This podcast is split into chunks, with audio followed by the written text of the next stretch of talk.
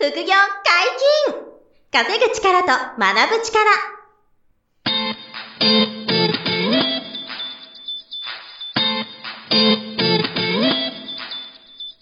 この番組は稼げるようになりたいを叶える副業アカデミーの提供でお送りいたします。副業アカデミーはあなたが副業で稼げる状態になることにコミットしたスクール。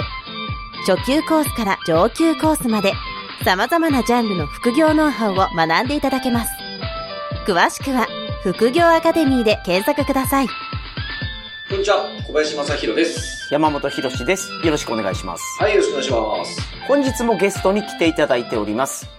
副業アカデミー FX 講座講師の野田翔吾先生です。よろしくお願いします。はい、よろしくお願いします。はい、お願いします。今回ですね、2回目なんですが、皆さん、まず前回の久しぶりの登場ということで、野田さんの人生を振り返っていただいたんで、ぜひ前回の回聞いていただいて、3000万円株で稼いで、3000万円を FX で溶かしてで、顔中にニキビができて大変な思いをしたけど、諦めずに努力したら、オクトレーダーに復活したっていう、こういう話が、聞けますので、ね、ぜひ前回話して、はい、あっという間に、ね、30分くらい、経っちゃったんですけど、それ聞いていただきたいんですけど、はいはいはい、今回は、ちょっと前回のお話で少し後半出たんですけど、FX のトレードをやるときって、当然証券会社で口座開設して、そこに証拠金となるお金を入れて、買ったり売ったりするんですけども、その証券会社っていうのは、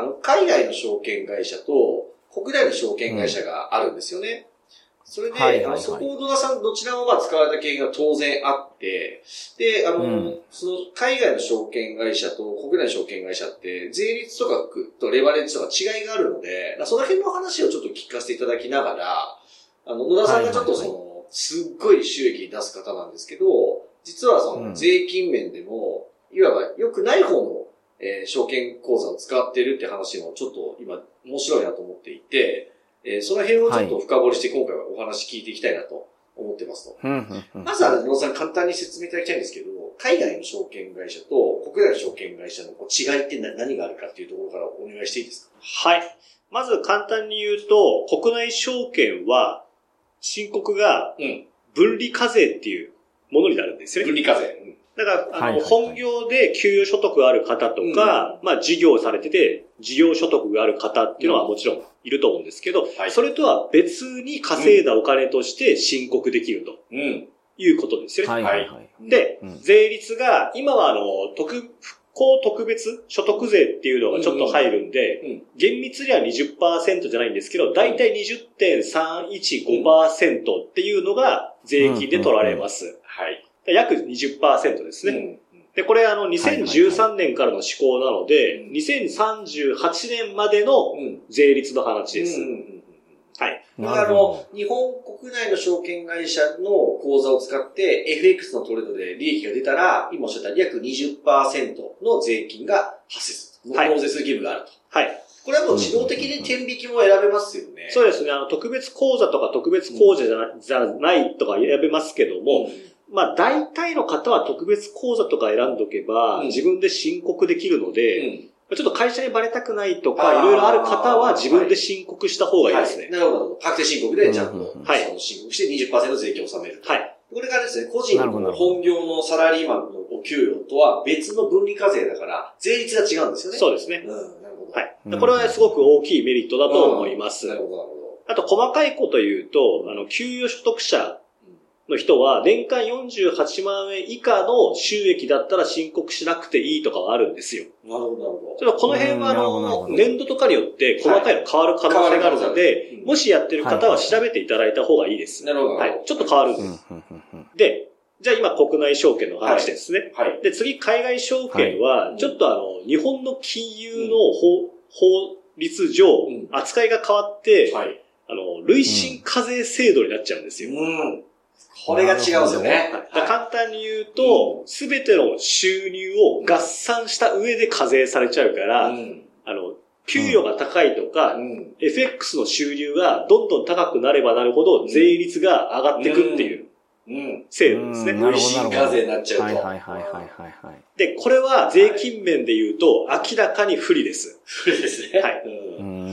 特に野田さんみたいに数千万とか億単位で利益出す人は累進課税になるから当然税率が高くなってくる。めちゃくちゃ高くなります。何パーセントになってるんですか？これ、いわゆる、日本の累進課税の制度なんで、段階があるんですよね。はい、この年収までは、30% とか、この年収からこの年収が 35% が決まってるんですけど、一番上のレベルで言うと、45% の税金、プラス住民税が 10% なので、一番上のところは 55% 課税までいくから、まあ全部を調べると約半分ですよね。50% ぐらいが税金になってきますよね。もう、うん千万億単位の人は。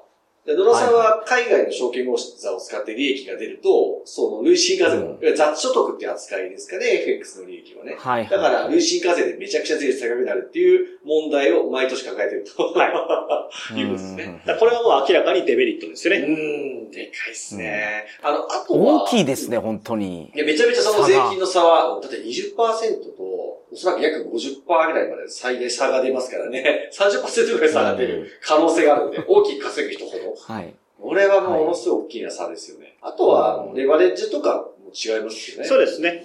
今一応国内証券と海外証券比べると、やっぱ海外証券の方がデメリット多いなっていう話なんですけど、じゃあなんで私が海外証券使い続けてるかっていうと、まず一つ大きいメリットが、ゼロカットシステムっていうものがあると。はいはい、ゼロカットシステム。はい。まあよく聞くと思うんですけども、日本の国内証券も最近はちょっとクリーンになってきてないとは思うんですけど、昔私がよく聞いた話だと、価格が急にものすごい変動した時って、損切り設定を置いているところで注文引っかからずに、ものすごい価格が離れたところで決済されちゃうっていうことがあったんですよ。はいはいはいはい。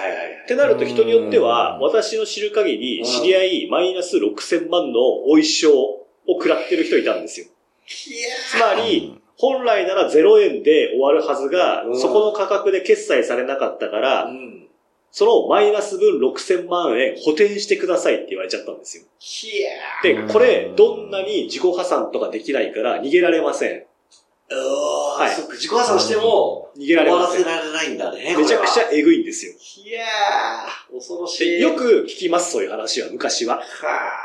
っていうのが一点、すごく自分も恐怖を感じちゃったっていう。なるほど。はい。これあれですもんね、その損切りをちゃんと入れといても、その注文が刺さらないってことですもんね。そうです。怖いですね。国内の金融会社のことあんま悪く言いたくないんですけど、多分意図的にやってんじゃないかなっていう気もしました。ありえます。まあそんな気持ちにもなってしまうってことですよね。そうですね。ただ投資家保護とか偉そうなこと言ってんだったら、注文ちゃんと引っ掛けろよって思います。確かに。あなた方の責任でしょっていう。お怒りが。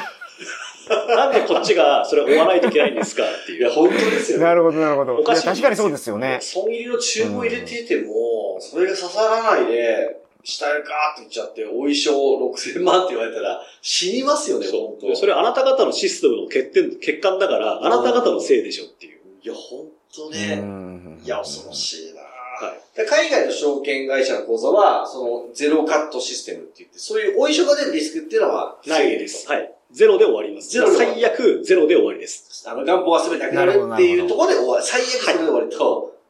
だからそれがやっぱ自分にとってすごい大きいメリットですね。やっぱどんなに土地狂ってなんかやったとしても0円になって終わりってことは、入れてるお金がなくなるだけなんで、それを利用した資金管理のテクニックもあるんですよ。なるほど、なるほど。なるほど。例えば、億トレーダーたちがよくやる話で、例えば、1000万使えるお金があったとしても、口座に入れてるお金って100万円ぐらい入れてるんですよ。もしくは50万でもいいです。50万でもいい。で、その50万だけ使って、証拠金預けますよね。で、その証拠金以外に余剰の資金もちょっと入ってると。だから、ちゃんと50万円の損切りで済むように、最初から50万円だけしか入金しないんですよ。そうすると、損切りができない人も、勝手に50万円飛べば終わるんで、1000万のうち50万なくなるだけだから、これも一つの資金管理のテクニックなんですよ。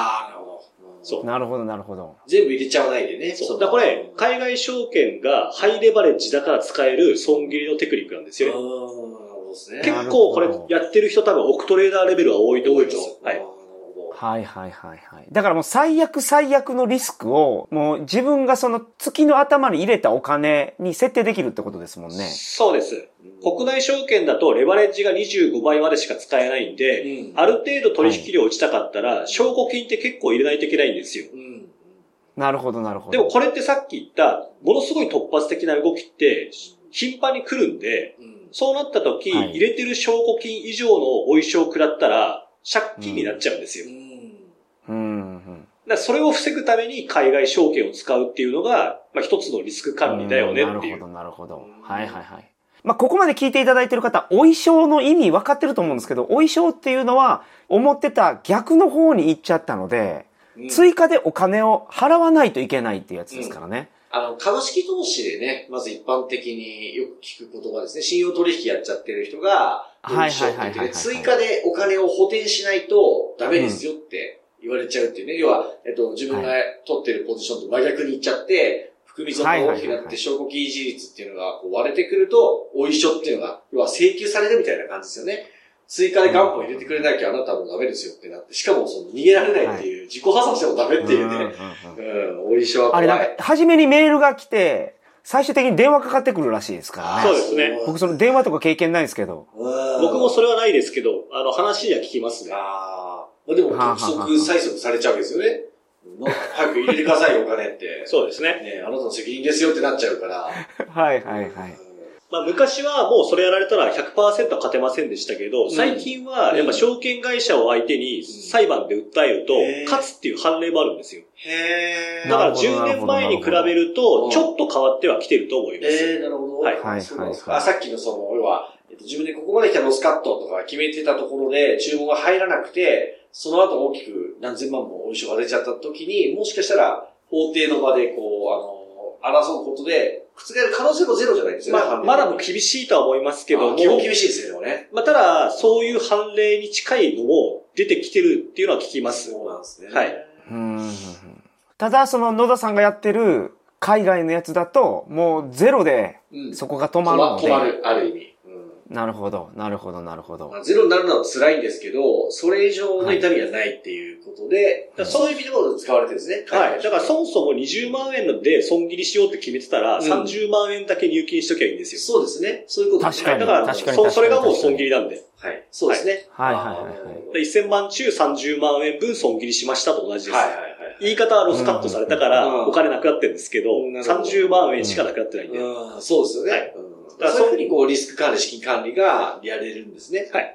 どうしても損切りができないんですっていう方は、今みたいな方法を取り入れたら、強制的な損切りできるんで、おすすめです。なるほどですね。確かに。今ってじゃあ、野田さんがご自身でトレードするときには、100% の海外証券口座に使われてるのか、一部国内証券会社も使うのか、この辺ってどうなんですか？やっぱ税金面も考えて、今後国内証券の比率を増やしたいなとは2年前ぐらいから思ったんですよ。ね、おっしゃってましたよね、それは。ただ、やっぱり、パーセンテージで言うと、海外証券に入れてるお金の方が多いです。やっぱりそうなんですね。はい。やっぱ急には自分も変えられないです。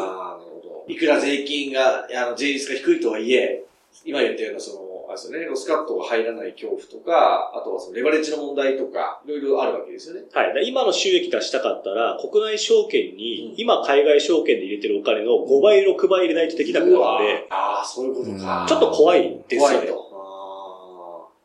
いと。ちなみに今は、僕初めてのさ、会った時に、1個前の回でも言いましたけど、500万ぐらい証券会社にお金入れます。で、20% ぐらい買って、そうですね。40% ぐらい買って200万ぐらい勝ちました、みたいな。一月でそんなに稼いじゃうからすごいんですけど、そしたらその200万を、もう、出金してるっていうのをすごいよく、覚えてて、要は500万が700万に増えましたと。で、その700万で次トレードするんじゃなくて、500万を残して200万をもう、ウィズドローって出金するっていうのをすごい言って、出たのが印象的なんですけど、このスタンスって今も変わらないんですか？基本的には同じです。変わらないですか？はい。ただ、元の元本、使う元本のがかなり大きくしてますよね、今は。今の方が全然多いですね。大きいですよね。はい。だけど、基本スタンスは同じなんですけど、その、出た利益を、ずっと複利で運用しまくるわけじゃなくて、出た利益を一部こう、ちゃんと、出金して、備えておくみたいな風な感じなんですか？そうですね。やっぱり、証拠金が、額大きければ大きいほど、一回のミスをリカバリーしやすくはなっちゃうんですよ。うん、で、それやると、前回の動画で話した通り、自国難品しだすんですよ。ああ、なるほど。だから、あんまり資金に余裕があるようにはしないようにしてます。してるんだ。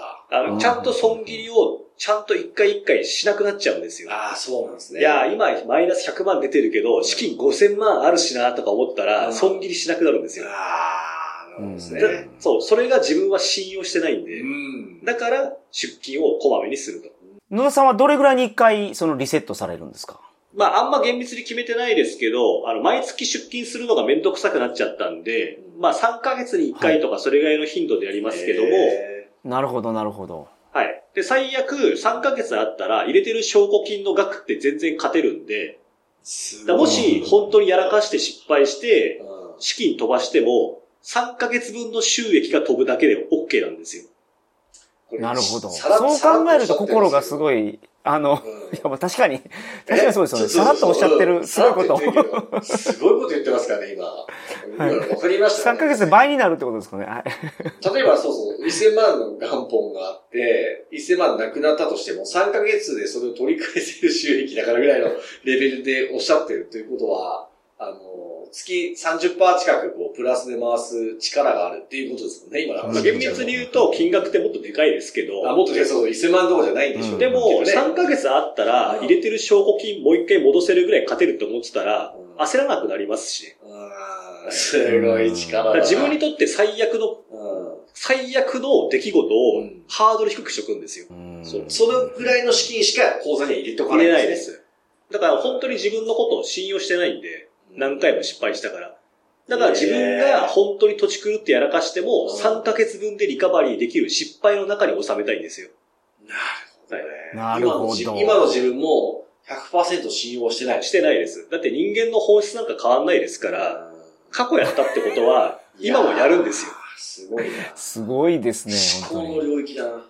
そう。だからもう自分がすごいとか、思ってないですし、だからどうせチンパンジーみたいにまたやるんでしょと思ってるんで、チンパンジーだけど3ヶ月でリカバリーできる失敗に収めてる賢いチンパンジーだと思ってるんですよ。賢いチンパンジーだから3ヶ月分のもうリスクしか取らないようにちゃんと資金管理してるっていうね。そうです。すごい。もし僕が今ある貯金とか全部使ってトレードし始めて失敗したら、僕多分もう人生終わります。ぐらいの最悪の場合、大きな、マイナスになり得るってことですね。そう、だから事業者の方とかでもいるじゃないですか。虎ノ門とか、虎ノ門時代は何でしたっけ？虎ノ門とかなんですか？マネーの虎。ああ、マネーの虎。社長たち、十何年前の番組に出てた社長、ほぼ全員破産してるんですよね。ああ、それ有名ですよね。クラスの人たちでもそれってことは、自分なんかもっとやるんですよ。いや、ほんとそうですね。だから、どんなにお金あっても、そういう人のレベルでもやるんだから、自分なんか絶対それやっちゃダメなんで、なるほどね、リカバリー多分できないですし、多分人生一生かかっても多分取り返せなくなっちゃうから、自分の最悪な失敗でも3ヶ月以内で取り返せるようにしたいと。いやー、なるほど。これは面白い話でしたね。すごいな。面白いですね。なるほど。だから、税率では 30% も不利なのに、そこのメリットが大きいから、正直その伸び伸びとトレードできるというか、ちゃんと野田さんの持ってるテクニックをちゃんと活かせたトレードができるということなんですね。そうですね。やっぱトレーダーの仕事ってリスク管理なので、最悪の失敗を常に想定して設定しておくと。だから3ヶ月分の失敗で済むんだから、もう怖いことないし、あとはその範囲でトライしていけばいいだけですしね。その、野田さんの FX 講座ではですね、この海外に証券口座を作るっていうのは、なかなかその初心者の方には難しいと思うんですけど、そういうところのフォローもしっかりあるんですか？まあ、フォローはありますけど、まあ基本スタイルはそれぐらい調べてっていう感じではあるので、一応伝えてますけど、別に国内証券でも海外証券でも最初気にしてもしょうがないんで。はいはいはい。最初どっちでもいいよって感じなんで。ある程度年間100とか200万とか勝てるようになったら初めて気にすればいいんじゃないですかっていう感じだから、あんま最初から気にしなくていいんじゃないかなとは思います。まあ、組織も難しくはないですよね。国内の証券会社はもちろんですけど、海外の証券会社の口座開けるのもそんな難しくないですからね、はい、今。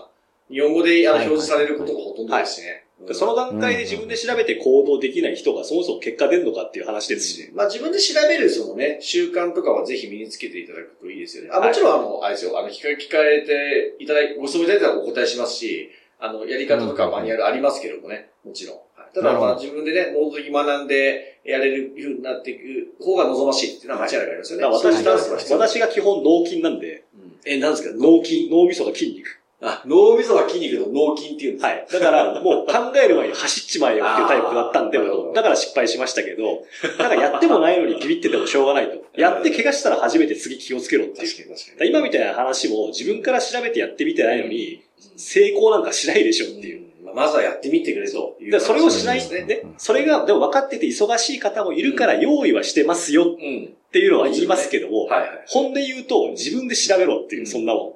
それぐらいは心がけてくれと。そう、それぐらい心がけてくれと。はい。それができないやつは、お金なんか得られるわけないでしょっていう。まあ、中長期的なご本人のためにも、そういうスタンスで、いるべきですよね。そうですね。確かにね。だってお金持ってて成功してる人で、僕と違うこと言わないと思いますよ。うん、まあまあ確かに確かに。みんな同じこと言うと思います。そこまでの成功を求めてないですって言うかもしれないですけど、成功の度合いは違うかもしれないけど、今より成長するためには同じ話ですから。そう、調べもしない、自分で動かない、怖いからビビってやらない。じゃあそんな奴が誰が成功するんだっていう。まあ成功のレベルはありますよ。今の自分よりより良くしたいんだったら絶対必須でしょっていう。この辺の考え方自体やっぱ変えないと、結果なんか出ないですよ。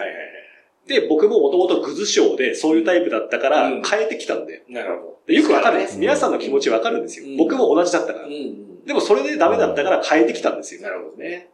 それがお金を得るってことなんで。お金を得るっていうのは、自分の成長があるから得られてるだけなんで、自分の成長をやっぱ第一目標にしないとねっていう。そうですね。